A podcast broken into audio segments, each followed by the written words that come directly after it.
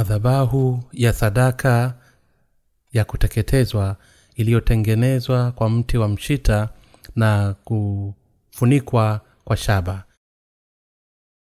Kutoka sura ya 38 mstari wa kwanza hadi mstari wa saba. Kisha akafanya hiyo madhabahu ya sadaka ya kuteketezwa.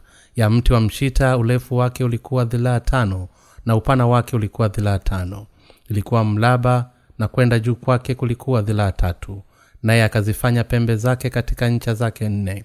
Hizo pembe zilikuwa za kitu kimoja nayo naye akaifunika shaba kisha akafanya vyombo vyote vya madhabahu yani sufuria zake na majembe yake na mabakuli yake na uma zake na meko yake vyote vyake vyote akavifanya vya shaba. Naye akaifanya madhabahu wavu wa shaba akautia chini ya ukingo kuizunguka pande zote ukawa kati ya hiyo madhabahu naye akathubutu vikuku vinne kwa kutiwa katika pembe nne za huo wavu wa shaba viwe mahali pa kutia ile miti ya kuichukulia. Naye akaifanya hiyo miti kwa mti wa mshita na kuifunika shaba naye akaitia ile miti katikati. Vile vikuku vilivyokuwa katika mbavu za hiyo madhabahu ili kuichukua akaifanya yenye mvungu ndani kwa vile mbao kila mwenye dhambi alipaswa kuleta sadaka ya kuteketezwa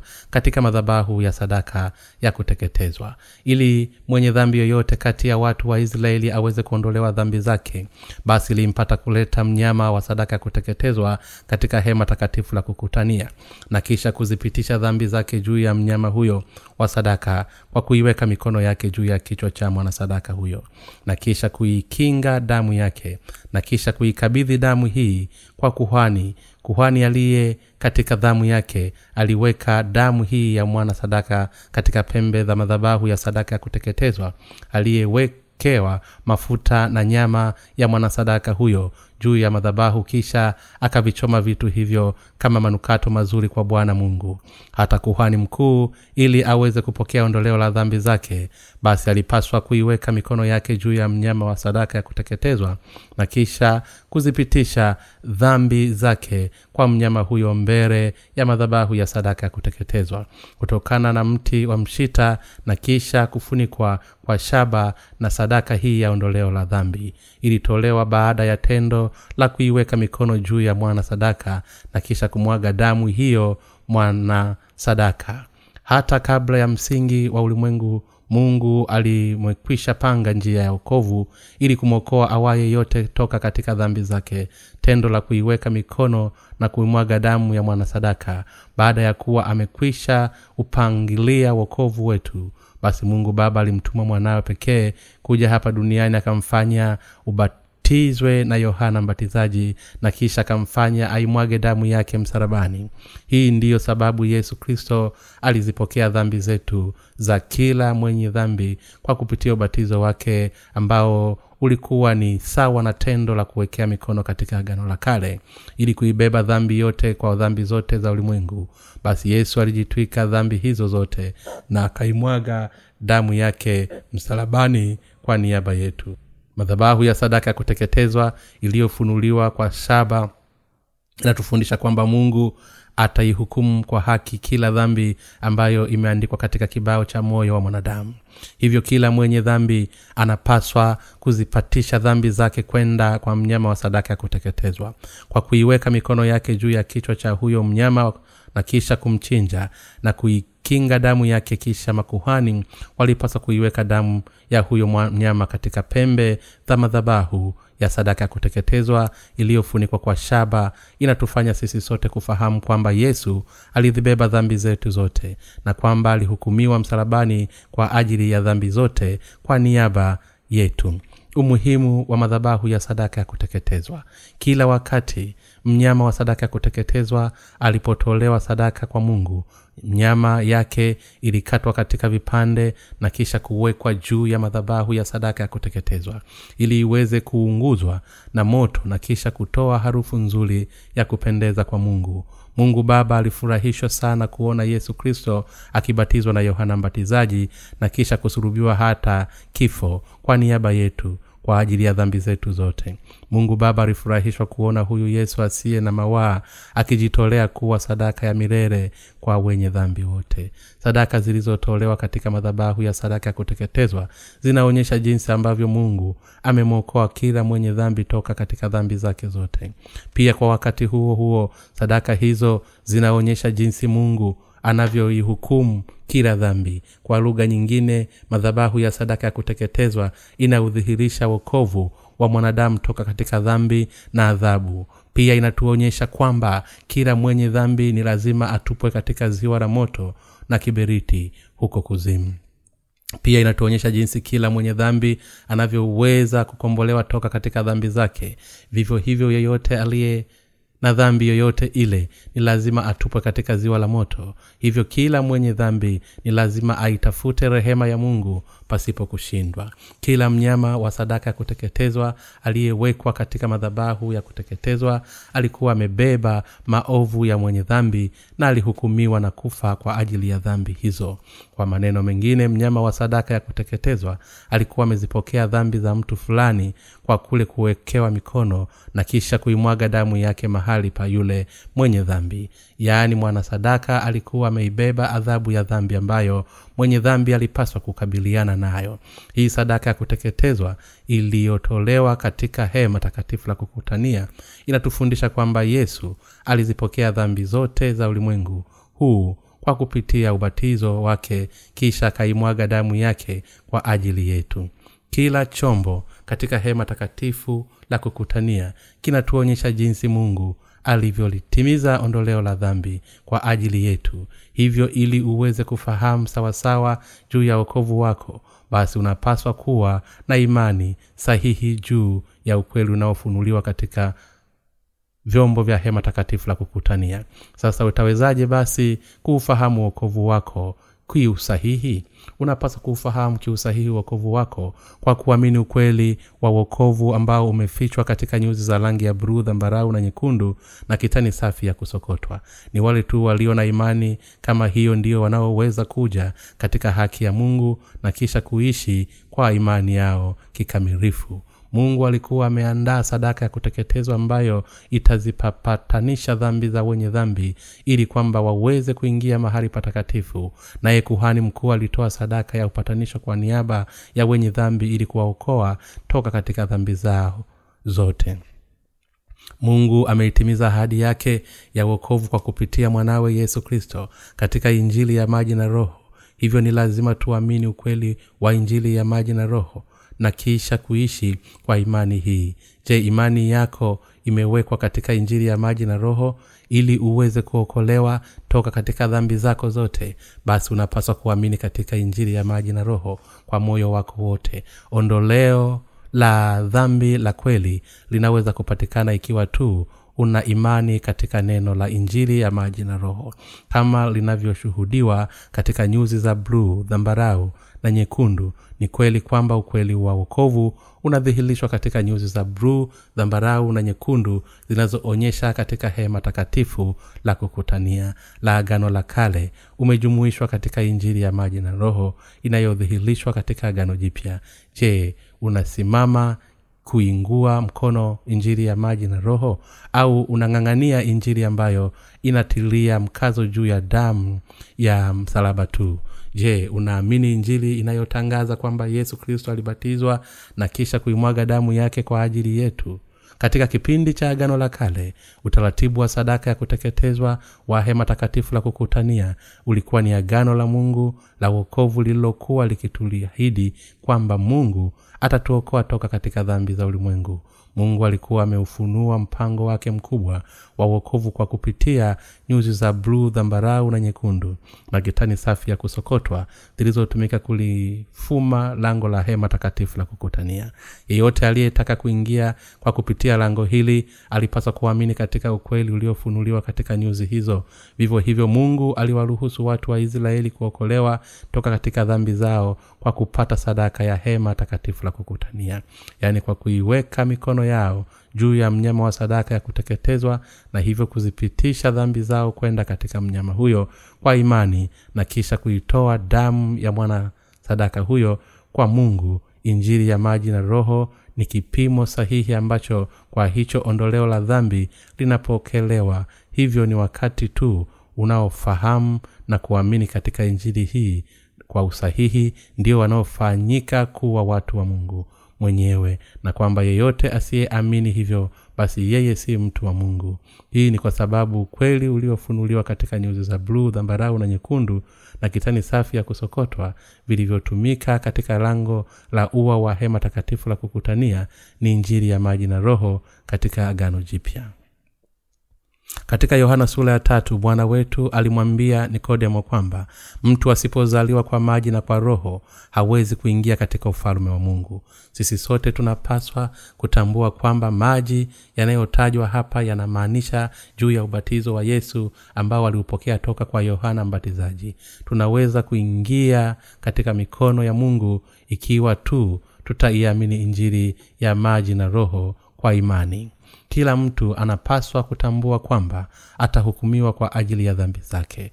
Kama inavyoelezwa katika marko sura ya saba mstari wa ishirina moja na kuendelea kila mtu anazo zile dhambi kumi na mbili zinazotoka katika moyo wake.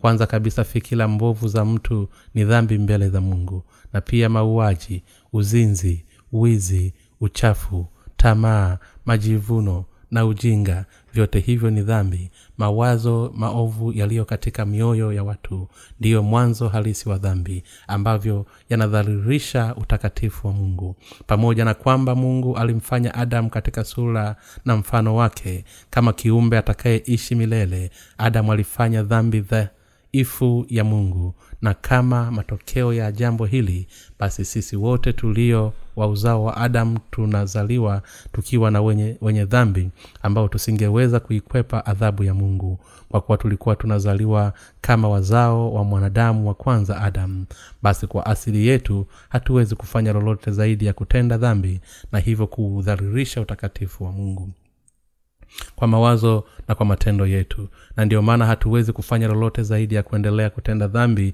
hadi siku tutakapokufa. Kimsingi kwa asili wanadamu wote wana mawazo yenye uovu pia ni viumbe ambao ni dhaifu ambao wanaweza kudanganywa kwa urahisi na shetani ambaye anaendelea wakati wote kuupa changamoto utakatifu wa mungu. Mungu alisema kwamba mawazo maovu yanayotoka katika moyo wa mwanadamu kwa kweli kila mwanadamu ni mwenye dhambi aliyejawa na aina kumi na mbili ya dhambi kama zilivyoorozeshwa katika marko sura ya saba yaani kuanzia uuaji uzinzi wizi tamaa uovu ujinga na kadhalika. Kimsingi asili ya mwanadamu imejawa na mawazo maovu na kwamba kwa sababu hiyo kuna watu wengi sana ambao wanaupa changamoto utakatifu wa mungu kwa kukumbatia utakatifu wa dini zao.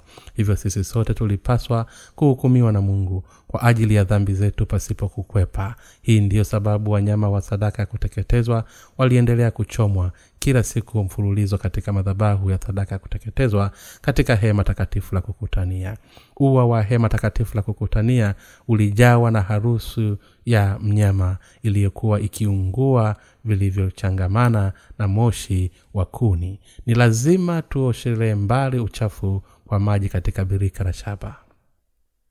Makuhani wa agano la kale walijikuta wakiwa wamezunguguzwa na harufu kali ya nyama inayoungua na moshi mweusi. Hivyo iliwafanya wasiwe wasafi kwa kuwa sura zao zilifanywa kuwa nyeusi kwa sababu ya moshi na miili yao ilifunikwa na maasizi hii ndiyo sababu wahitaji kuwa na bilika la shaba. Katika ua wa hema takatifu la kukutania ili kwamba waweze kuosha miili yao makuhani walipaswa kuoshelea mbali uchafu wao kwa maji yaliyokuwemo katika birika la shaba kila siku hili bilika la shaba katika hema takatifu la kukutania linamaanisha kwamba katika siku za agano jipya yesu amedhiosherea mbali dhambi zote za ulimwengu huu kwa kubatizwa na yohana mbatizaji ule ukweli kwamba makuhani wa agano la kale walioosha miili yao kwa maji yaliyokuwemo katika bilika la shaba katika hema takatifu la kukutania unamaanisha ni ubatizo wa yesu kristo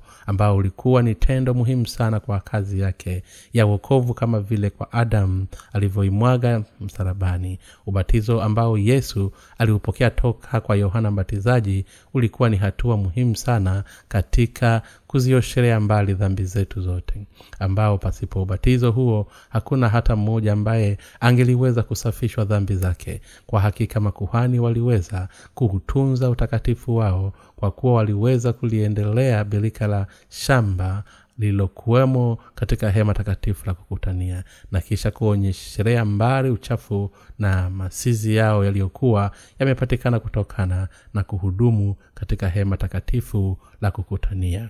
Kule kusema makuhani waliooshelea mbali uchafu wao katika birika la shaba kunamaanisha kwamba mtu ni lazima akili hali yake ya dhambi na kutambua kwamba kila mtu atahukumiwa na kuangamizwa na mungu kwa sababu ya dhambi zake. Njia ya wokovu inayofunguliwa kwako wakati unapokili kwa mungu kwamba utahukumiwa na kutupwa katika ziwa la moto na kisha kuteseka huko milele kwa sababu ya dhambi zako. Njia pekee ya kukufanya uje katika uwepo wa mungu ni kwa wewe kuzikili dhambi zako na kisha kuamini katika ukweli halisi wa uokovu ambao yesu ameutimiza kwa ajili yako.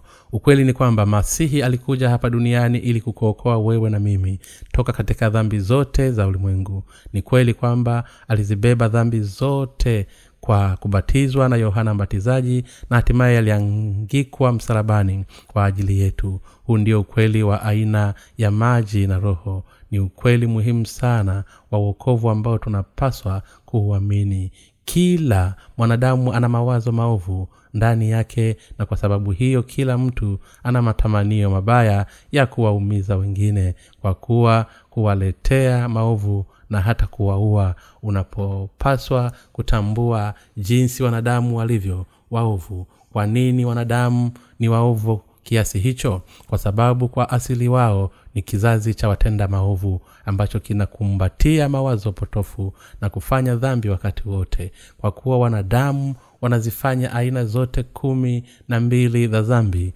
wakati wote ni kama vile bomu ambalo linaweza kulipuka wakati wowote. Ni kweli kwamba wanadamu waliufanya uovu wakati wote huku wakidanganyana wakati wote wakiibiana huku wakifanya uzinzi na uashelati huku wakiukufulu utukufu wa mungu na hukumu wakipenda ujinga wenda wazimu wakiwa kwa asili kama wazawa wa watenda maovu wanadamu huku wakiyakumbatia mawazo mabaya wamekuwa wakileta changamoto kwa utakatifu wa mungu katika maisha yao yote. Ni jinsi gani tulivyo waovu mbele za mungu. Kwa kweli ni kawaida kwa kila mwanadamu kuwa na ubinafsi kwa kuwa hii ni asili ya mwanadamu. Wanasayansi wanasema kwamba wanadamu aina seli zaidi ya trioni mia moja. Na kila mojawapo ya hizi seli ina ubinafsi sana kiasi kuwa haiwezi kukubaliana na seli nyingine. Hii ndiyo sababu mwanadamu ni kiumbe mwenye ubinafsi sana kwa kuwa kila mmoja amepangiwa kiasilia kuwa mbinafsi kiasi hiki. Basi hakuna hata mmoja anayeweza kuopona katika ulimwengu huu hadi pale patakapokuwepo na miiko ya kijamii inayoongoza tabia za watu binafsi. Wanadamu ni wabinafsi sana kiasi kwamba pasipo kuwepo kwa taratibu kama hizo basi wangeliweza kuuana. Na hii ndiyo sababu ili waweze kuishi kwa usalama wanadamu wameanzisha utawala wa sheria. Na hii ndiyo desturi ya kijamii na kanuni zilizoweza kupatikana desturi na taratibu za kijamii zilizotengenezwa ili kuibaini nia halifu ya mwanadamu ili kuimarisha mazingira yenye ushirikiano zaidi. Kwa kifupi desturi na sheria za kijamii zilianzishwa kwa sababu wanadamu ni waovu sana. Hivyo sheria zote zililenga kutawala tabia zao na kuzuia nia zao mbaya. Kadili uovu ulivyozidi kuongezeka ulimwenguni basi ndivyo ilivyokuwa muhimu kuanzisha sheria na kanuni za kijamii ikiwa unataka kuwa kweli kumwamini yesu kristo kuwa ni mwokozi wako na kisha kuja katika uwepo wa mungu baba basi unapaswa kwanza kutambua pasipo shaka kwamba kimsingi na kwa asili wewe ni mwenye uovu. Kisha ukili kwamba wewe ni mwenye dhambi mkamilifu ambaye umefungwa ili kwenda kuzimu. Ndipo hatimaye uamini katika injili ya maji na roho unapaswa kuamini katika haki ya yesu kristo ili uweze kupokea ondoleo la dhambi zako zote. Ingawa mungu ni mtakatifu ukweli ni kwamba wanadamu ni waovu na kwa sababu hiyo hawawezi kufanya lolote zaidi ya kuendelea kutenda dhambi wakati wote. Pamoja na kuwa wanadamu waliumbwa katika sura na mfano wa mungu hao ndio wanaokufuru utakatifu wa mungu. Na hii ndiyo sababu wanadamu wanaweza kuokolewa ikiwa tu wataamini kwa mioyo yao yote katika injili ya maji na roho iliyotolewa na yesu kristo. Unaweza kuufikia wokovu wako ikiwa tu unaingilia hali ya yesu kristo. Unaifahamu na kisha kuiamini unapaswa kuitafuta haki ya mungu na kisha kuiamini neema yake huku ukimwambia bwana ninakiri kwamba mimi ni mdhaifu wakati wote nimejawa na mapungufu wakati wote ninafanya dhambi wakati wote na kwa sababu hiyo ninastahili kuadhibiwa kuzimu. Na ndiyo maana wokovu unaoutoa kupitia injili ya maji na roho ni wa muhimu sana kwangu ninaamini umeniokoa kwamba umeniokoa kupitia injili ya maji na roho. Ni wale tu wanaoukili udhaifu nao. Uovu wao ndio unaoweza kuiamini haki ya yesu kristo. Inasemekana kwamba sokleti alivutiwa na maandishi yaliyoandikwa ovyo ovyo katika ukuta wa choo yaliyokuwa yakisema jifahamu mwenyewe. Kauli hii nyepesi iliacha fikira nyingi katika akili za sokrati kwa kuwa alielezea kile kilichokuwemo ndani ya akili yake. Hivyo ndiyo maana sokrati alipomwona mtu akijifanya kuwa na haki binafsi na kujiona ni mwema na mwenye ufahamu basi sokrati alimwambia mtu huyo kwanza jifahamu mwenyewe. Kauli hii nyepesi pekee yake ilimfanya sokrati kuwa mwanafalsafa mkubwa ambaye anakumbukwa hadi leo. Kwa kweli siwezi kuelezea vya kutosha jinsi ilivyo muhimu kwa wewe kuitambua nafsi yako yenye dhambi na kutambua kwamba utatupwa kuzimu kama mshahara wa dhambi. Hizo kisha uukili ukweli huu kwa moyo wako wote. Kwa kweli hauwezi ukaielewa vizuri haki ya mungu hadi pale utakapotambua kwanza jinsi ulivyo mwenye dhambi mbele za mungu na hadi pale utakapotambua kwamba ni hakika bila shaka kwamba unaelekea kuzimu. Vivyo hivyo kila mtu ni lazima akiri kwanza madhara ya dhambi zake mwenyewe. Madhabahu ya sadaka ya kuteketezwa ilitengenezwa kwa mti wa mshita na nje yake ulifunikwa kwa shaba. Hii inamaanisha kwamba kila mtu anapaswa kuhukumiwa kwa ajili ya dhambi zake na kwamba kila mwenye dhambi hawezi kuikwepa njia yake ya kwenda kuzimu. Lakini wale wanaofahamu jinsi wasivyo na msaada ndio wanaoweza kuiheshimu haki ya yesu na kisha kuamini upendo wake. Hebu tugeukie luka sura ya kumi na nane mstari wa kumi hadi mstari wa kumi na nne. Watu wawili walipanda kwenda hekaluni kusali. Mmoja farisayo wa pili mtoza ushuru yule farisayo akasimama akiomba hivi moyoni mwake e mungu na kushukuru kwa kuwa mimi si kama watu wengine wanyang'anyi wadhalimu wazinzi wala kama huyu mtoza ushuru. Mimi nafunga mara mbili kwa juma hutoa zaka katika mapato yangu yote lakini yule mtoza ushuru alisimama mbele ya wale hakuthubutu hata kuinua macho yake mbinguni bali alijipiga piga kifua akisema e mungu wangu uniwie radhi mimi mwenye dhambi. Nawaambia huyu alishuka kwenda nyumbani kwake. Amehesabiwa haki kuliko yule kwa maana kila ajikwezaye atadhiriwa naye ajidhirie atakwezwa. Katika siku za yesu mafarisayo walikuwa ni washika dini sana kwa mwonekano wao wa nje huku wakimfurahisha kila mtu kuishi kwa mwema lakini ni kweli kwamba hawakufanya wizi wowote au uzinzi hapana kwa kweli hapana. Pamoja na kuwa mafarisayo walijifanya kuwa ni watu wa kimungu kwa mwonekano wa nje ukweli ni kwamba wakati walipokuwa hawaonekani kwa watu walitenda mambo ambayo ni mabaya kuliko hata watu wa kawaida.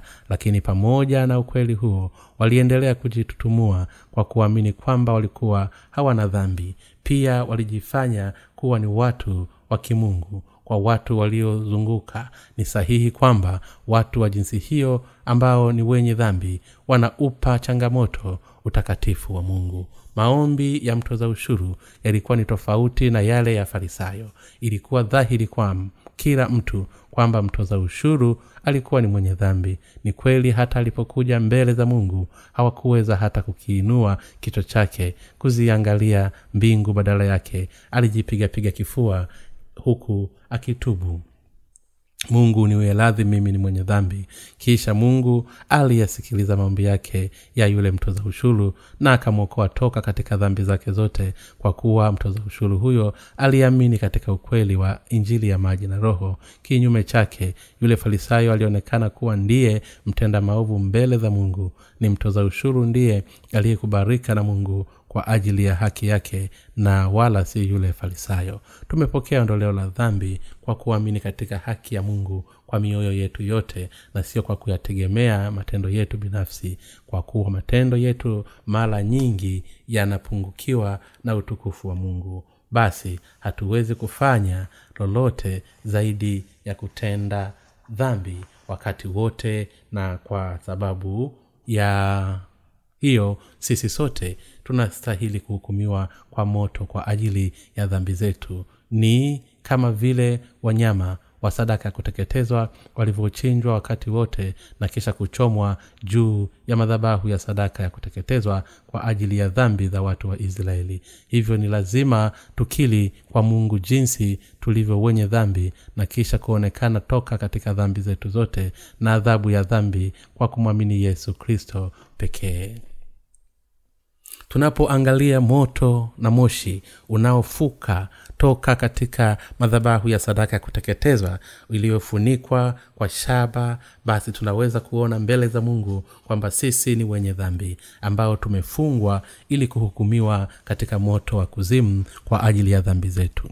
Kila mmoja wenu ni lazima aufahamu kweli huu. Ni kwa sababu hapo tu ndipo unapoweza kukombolewa kikamilifu toka katika dhambi zako zote na adhabu ya dhambi zako kwa kuamini katika ubatizo wa yesu kristo na damu yake iliyo aliyoitoa sadaka. Yesu kristo anakupatia wokovu toka katika dhambi zako zote. Lakini hutaweza kuunga, kuangalia wokovu huu kwa uaminifu hadi pale utakapokili kwa mungu kwamba wewe ni mwenye dhambi na kwamba huwezi kufanya lolote zaidi ya kuhukumiwa kwa ajili ya dhambi zako. Ni hii hadi pele utakapoamini ukweli huu wa wokovu kwa moyo wako wote. Ndipo utakapoweza kuufikia wokovu wako na hapo ndipo utakapoweza kuwekwa hulu toka katika dhambi zako zote na adhabu zake na kisha kuupokea upendo wa mungu. Lakini kama ilivyoelezwa kabla haujaamini ukweli wa wokovu kwanza unapaswa kuitambua nafsi yako halisi na kisha ukili kwa uaminifu hali yako ya dhambi na mapungufu yako mbele za mungu. Yeye anayeikili hali yake ya dhambi basi huyo ndiye anayeufahamu utakatifu wa mungu pamoja na haki yake. Kwa maneno mengine unaweza kupokea ondoleo la dhambi kwa kuamini katika ubatizo wa yesu na damu yake. Mara baada ya kukili kwanza kwamba mungu ni mkamilifu mwema na mwenye haki na kwamba wewe ni mchafu usiye na haki na mwenye uovu mbele za mungu. Lakini ikiwa wewe ni mwenye haki binafsi kama yule farisayo aliyejiona kuwa ni mwema na bora mbele za mungu basi unapaswa kutambua kwamba unasimama katika barafu nyembamba sana mbali na kuitafuta rehema ya mungu. Ukweli ni kwamba mungu atakuacha. Kwa upande mwingine ikiwa wewe ni kama yule mtoza ushuru basi unaweza kukili kwamba wewe ni mwenye dhambi ambaye umefungwa kwenda kuzimu kwa sababu ya dhambi zako. Kisha ukaifuata rehema ya mungu kwa kuziangalia msingi huu wa kunyenyekeza kwa kweli mungu baba. Amezitowesha mbali dhambi zote za wale ambao ni wanyenyekevu kama yule mtoza ushuru kwa kupitia injili ya maji na roho na amewaokoa kwa kumtuma mwana pekee yesu kristo ingawa kuna watu wengi sana hapa ulimwenguni ukweli ni kuwa watu hao wanaweza kugawanywa katika aina kuu mbili. Yaani wale waliopokea ondoleo la dhambi na wale ambao bado hawajapokea ondoleo la dhambi. Kundi la kwanza ni la wale waliokili hali yao ya unyonge kwamba walikuwa wamefungwa ili kwenda kuzimu na kwa sababu hiyo walizipata rehema za mungu. Wakati wa jinsi hiyo wamepokea ondoleo la dhambi kwa kuamini katika wokovu wa yesu kristo wanamkubali mungu kwa uaminifu na kutumainia utakatifu wake hadi na haki na uaminifu wake. Kwa upande mwingine hili kundi la pili sio tu wanakataa kupokea ondoleo la dhambi zao bali pia wanasimama kinyume na mungu. Kwa kuwa hawaamini kwamba yesu kristo ni mwokozi wao wala hawakiri kwamba wao wenyewe ni wenye dhambi unapaswa kuamini kwamba mungu amezioshelea mbali dhambi zako zote kwa ukweli wa nyuzi za bluu dhambalau na nyekundu. Ni wale tu walio na imani isiyoyumba kama hii ndio wameweza kwa kweli kuufikia wokovu wao. Madhabahu ya sadaka ya kuteketezwa iliyofunuliwa kwa shaba inatuonyesha kuwa pamoja na kwamba tulikuwa tumepangiwa hukumu na mungu kwa sababu ya dhambi zetu. Sasa dhambi zetu zimeoshelewa mbali kwa kuamini katika ubatizo wa bwana wetu na kifo chake. Lakini kabla ya kukili kumwamini yesu kuwa ni mwokozi wako na kisha kuikili imani yako basi kwanza unapaswa kukili kwamba unastahili kuhukumiwa na mungu kwa sababu ya dhambi zako nyingi ambazo umezitenda. Yaani kama ambavyo wanyama wa sadaka ya kuteketezwa walivyochomwa katika madhabahu ya sadaka ya kuteketezwa iliyokuwa imefunikwa kwa shaba ni hadi pale unapokili juu ya mafani, nafsi yako yenye dhambi ndipo unapoweza kufahamu na kuamini katika ubatizo wa yesu kristo na damu yake msalabani. Kwa ajili ya wokovu wako na hapo ndipo unapoweza kufanywa kuwa mtu wa mungu. Imani katika damu ya yesu pekee yake haitoshi. Baada, baadhi yetu mtakuwa mnawaza hivi kwa nini mchungaji jong anakazia kusema kwamba ninapaswa kukili juu ya nafsi yangu yenye dhambi wakati mimi ninaiamini damu ya yesu? Ni kweli kwamba nina mawaa machache lakini mimi si mwenye dhambi kiasi kwamba ninastahili kuhukumiwa kwa mungu kwa ajili ya dhambi zangu. Sifikilii kwamba kila wazo kila nia na kila tendo le, ni, ni, ni lenye dhambi kiasi kuwa ninastahili kuhukumiwa adhabu. Ikiwa hivi ndivyo unavyofikiria sasa hivi basi unapaswa kutambua kwamba unaweza unawaza vibaya kama yule farisayo. Unafanya kosa kubwa sana kwa kujifanyia tathmini ya jumla kama hiyo. Bibilia inasema kwamba mshahara wa dhambi ni mauti. Kila dhambi ina uzito sawa mbele za mungu. Haijalishi kwamba dhambi hiyo ni kubwa au ndogo yeyote aliye na dhambi yoyote ile mbele za mungu hata kama dhambi hiyo ndogo kuliko zote ukweli ni kwamba atahukumiwa kwa dhambi hiyo na kisha kutupwa katika moto wa kuzimu. Haijalishi kwamba dhambi zako ni kubwa au ndogo ukweli ni kuwa ikiwa una dhambi yoyote ile basi wewe ni sawa na mwenye dhambi yoyote yule mbele za macho ya mungu kwa nini hali iko hivi? Ni kwa sababu mungu mwenyewe ni mtakatifu na, wasab, na kwa sababu hiyo hawezi kuvumilia dhambi yeyote ile bila kujalisha kwamba dhambi hiyo ni kubwa au ndogo. Pia ni kwa sababu mungu ni lazima ataihukumu kila dhambi bila simile.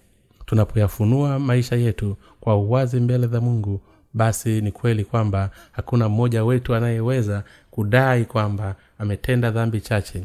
Ikiwa unasema kwamba umetenda dhambi chache basi ni wazi kuwa pengine unajihesabu kuwa wewe ni mwema kwa kuangalia viwango vya ulimwengu lakini unasema hivyo kwa kuwa uelewa wako juu ya hukumu ya mungu na adhabu yake ni wenye makosa kwa kuwa hufahamu jinsi ya mungu alivyo makini. Kwa maneno mengine unajitathimini kwa kuzingatia vigezo vyako binafsi badala ya kutumia viwango vya mungu na ndiyo maana unafikiri kwa makosa. Maana hiyo hivyo unapaswa kujitathimini mwenyewe mbele ya sheria ya mungu huku ukijiuliza ninaonekanaje mbele ya uwepo wa mungu? Wakati mungu anaponiangalia sionekani kuwa ni mtu ninayestahili kuadhibiwa. Je sifanyi dhambi nyingi sana ambazo zitanipeleka kuzimu? Vivyo hivyo unapaswa kujichunguza mwenyewe kwa kina mbele za mungu na kisha ukatambua kwa kuwa wewe mwenyewe ni mwenye dhambi ambaye umepangwa kutupwa katika shimo la kuzimu kwa kuwa mshahara wa dhambi ni mauti. Unapaswa kutambua kwamba kitu chochote kinachofanywa pasipo imani ni dhambi mbele za mungu walumi sura ya kumi na nne mstari wa ishirina tatu. Lakini pale unapotenda dhambi kila siku basi ni hakika kwamba utahukumiwa kwa sababu ya dhambi hizi. Ni baadhi ya kutambua hivi ndipo unapoweza kuutambua ukweli wa wokovu na kufahamu kwamba bwana amewaokoa wenye dhambi. Kama wewe toka katika dhambi zote kwa kupitia nyuzi za bluu dhambarau na nyekundu na kitani safi ya kusokotwa. Na hapo utakapofahamu hivyo basi ndipo utakapopokea ondoleo la dhambi. Tunapoliangalia neno la mungu likielezea hema takatifu la kukutania. Kwa kina basi hapo tunashindwa cha kufanya zaidi ya kukili hivi. Bwana ni kweli kwamba sisi sote tulipangiwa kuhukumiwa kwa sababu ya dhambi zetu. Kwa kuwa hatuwezi kufanya lolote zaidi ya kuendelea kutenda dhambi wakati wote lakini hata hivyo bwana ametuokoa toka katika dhambi zetu zote.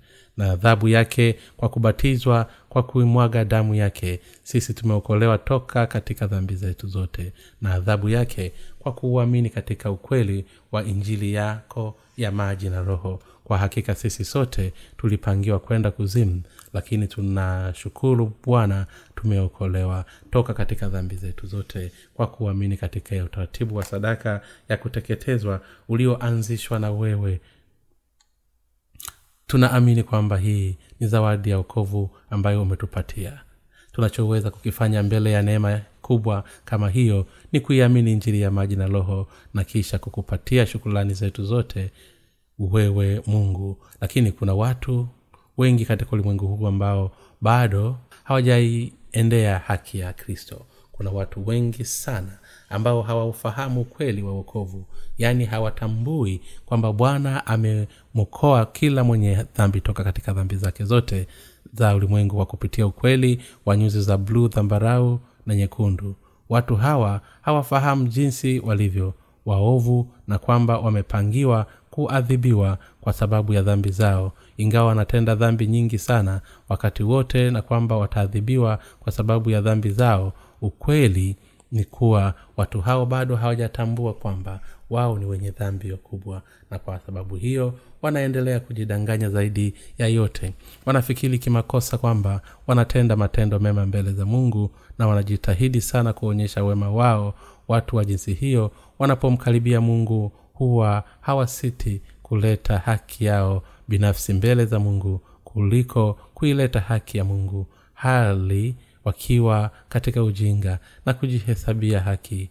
Wao wanadhani kwamba hawataweza kwenda kuzimu ati kwa sababu tu wao wana dhambi chache na kwamba wanahitaji ondoleo la dhambi hizo chache. Kwa kweli kuna wakristo wengi ulimwenguni mote ambao wanafikiri kwamba pamoja na kuwa wanamwamini yesu kweli ni kuwa bado wana dhambi chache zilizo ndani yao na kwamba dhambi za jinsi hiyo zinaweza kuoshelewa mbali kwa urahisi kwa kutoa sada sala za kutoba na kwamba wanafanywa kuwa watakatifu kadiri muda unavyozidi kwenda na kwamba hatimaye wataingia katika ufalme wa mbinguni wakristo wengi wanahakika kwamba ingawa bado ni wenye dhambi mungu hata wahukumu hati kwa sababu wanamwamini yesu. Haijalishi jinsi watu wanavyoamini katika hili ukweli ni kuwa watu wa jinsi hiyo wamepangiwa kuingia katika moto wa kuzimu uwakao ikiwa unafikiri kwamba hutakwenda kuzimu hata kama haulifahamu fumbo la wokovu ambalo limefunuliwa katika nyuzi za bluu dhambalau na nyekundu na kitani safi ya kusokotwa dha hema takatifu la kukutania. Au ikiwa unamwamini tu kwamba yesu kristo alisulubiwa kwa ajili yako pasipo kuamini ubatizo wake basi ni hakika kwamba imani yako si sahihi. Hivyo hivyo ikiwa unafikiri kwamba hutakwenda kuzimu hata kama moyo wako ni, mwe, ni wenye dhambi ati kwa sababu tu unamwamini yesu kristo kuwa ni mwokozi wako kiasi fulani basi tambua kwamba wewe unaupinga utakatifu wa mungu. Kwa kweli kuzimu ni mahali palipoandaliwa na watu wenye kiburi kama hao ambao hawaamini kwamba watakabiliana na adhabu ya mungu. Ni masikitiko makubwa kuona wenye dhambi wengi wakibakia wajinga kiasi cha kutofahamu kwamba wanaelekea kuzimu. Lakini kama bibilia inavyosema wote wametenda dhambi na kupungukiwa na utukufu wa mungu.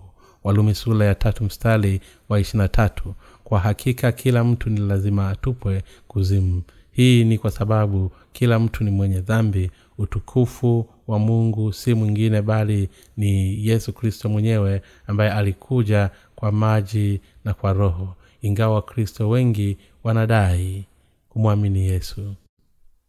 Kristo aliyekuja kwa nyuzi za bruu dhambarau na nyekundu basi ni wazi kuwa dhambi zao zote bado hazijaoshelewa mbali na kwa sababu hiyo huwezi kuingia katika nyumba ya mungu yenye utukufu. Na ikiwa huwezi kuja katika nyumba ya mungu basi hii inamaanisha kwamba huwezi kushiriki katika ufalme wa mungu na kwa sababu hiyo hatimaye utatupwa kuzimu hivyo bila kujalisha kwamba wewe ni mkristo unayekili kwamba yesu kristo ni mwokozi wako ukweli ni kuwa kama hujazaliwa tena upya basi unapaswa kukubali kwamba umefungwa kwenda kuzimu kwa ajili ya dhambi zako. Na kwa sababu hiyo kuanzia sasa na kuendelea unapaswa kumwamini yesu kristo kwa sahihi. Sheria ya mungu inaeleza wazi kwamba mshahara wa dhambi ni mauti na unapaswa kuikubali sheria hii takatifu na kuiamini pasipo upinzani wowote.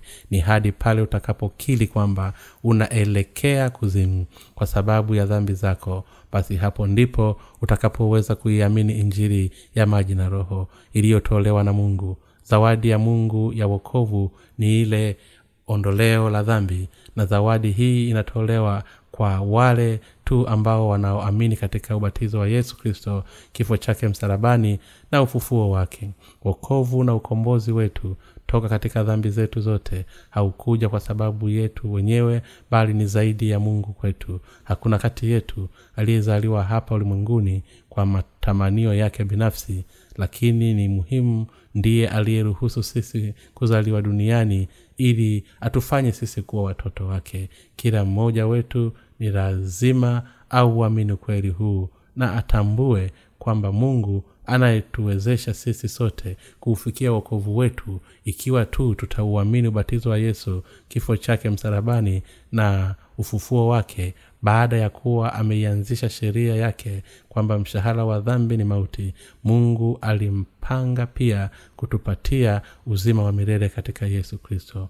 Bwana wetu mungu aliamuru kuifanya madhabahu ya sadaka ya kuteketezwa kutokana na mti wa mshita na kisha kuifunika kwa shaba na kisha kuwasha moto juu yake. Hii inamaanisha kwamba mshahara wa dhambi ni mauti na kwamba kila dhambi na lazima iadhibiwe milele. Sheria hiyo ya mungu haiwezi kuvunjwa milele wala haiwezi kubadilishwa na yeyote yule kati yetu na hii ndiyo sababu tunapaswa kukili kwamba sisi ni wenye dhambi ambao hatuwezi kufanya lolote. Na kisha tuupokee ukweli wa uokovu katika mioyo yetu kwa imani. Ni muhimu sana kwetu sisi sote kukubali na kuamini katika kila sheria ambayo mungu ameianzisha kwa ajili yetu. Ikiwa kweli unauelewa sahihi wa hema takatifu la kukutania na ikiwa una imani sahihi basi si kwamba mungu atatuokoa wewe tu toka katika dhambi zako na adhabu ya dhambi hizi. Bibilia ni dhahiri kwamba mungu atakupatia pia baraka zake. Lakini ikiwa unakataa kuzitafakari dhambi zako walau mara mmoja na badala yake ukafikiri kwamba hauna dhambi yoyote yaani kwamba hujatenda dhambi yoyote istahilio mauti au kwamba dhambi chache zilizofinywa kitu ukilinganisha na mambo mengine uliyoyatenda basi fahamu wazi kwamba nafasi yako itaweza kuwa chini ya hasira ya mungu. Yesu kristo ni mungu mwenyewe na huweza kuweka uhuru toka katika dhambi zako zote. Ikiwa tu utamwamini kristo kuwa ni mwokozi wako na kisha kuiamini haki ya mungu ambayo ilitimizwa na bwana mara utakapokuwa umewekwa huru toka katika dhambi zako zote. Kwa kuamini katika injili ya maji na roho basi ni hakika kwamba utaishi na mungu milele. Ninamshukuru yesu kristo kwa kutuokoa toka katika dhambi zetu zote na kifo kwa kupitia ukweli wa wokovu uliofichwa katika utaratibu wa sadaka ya kuteketezwa ya hema takatifu la kukutania mungu wa mbinguni akubariki. Omba kitabu cha bule katika tovuti ya www nrmission com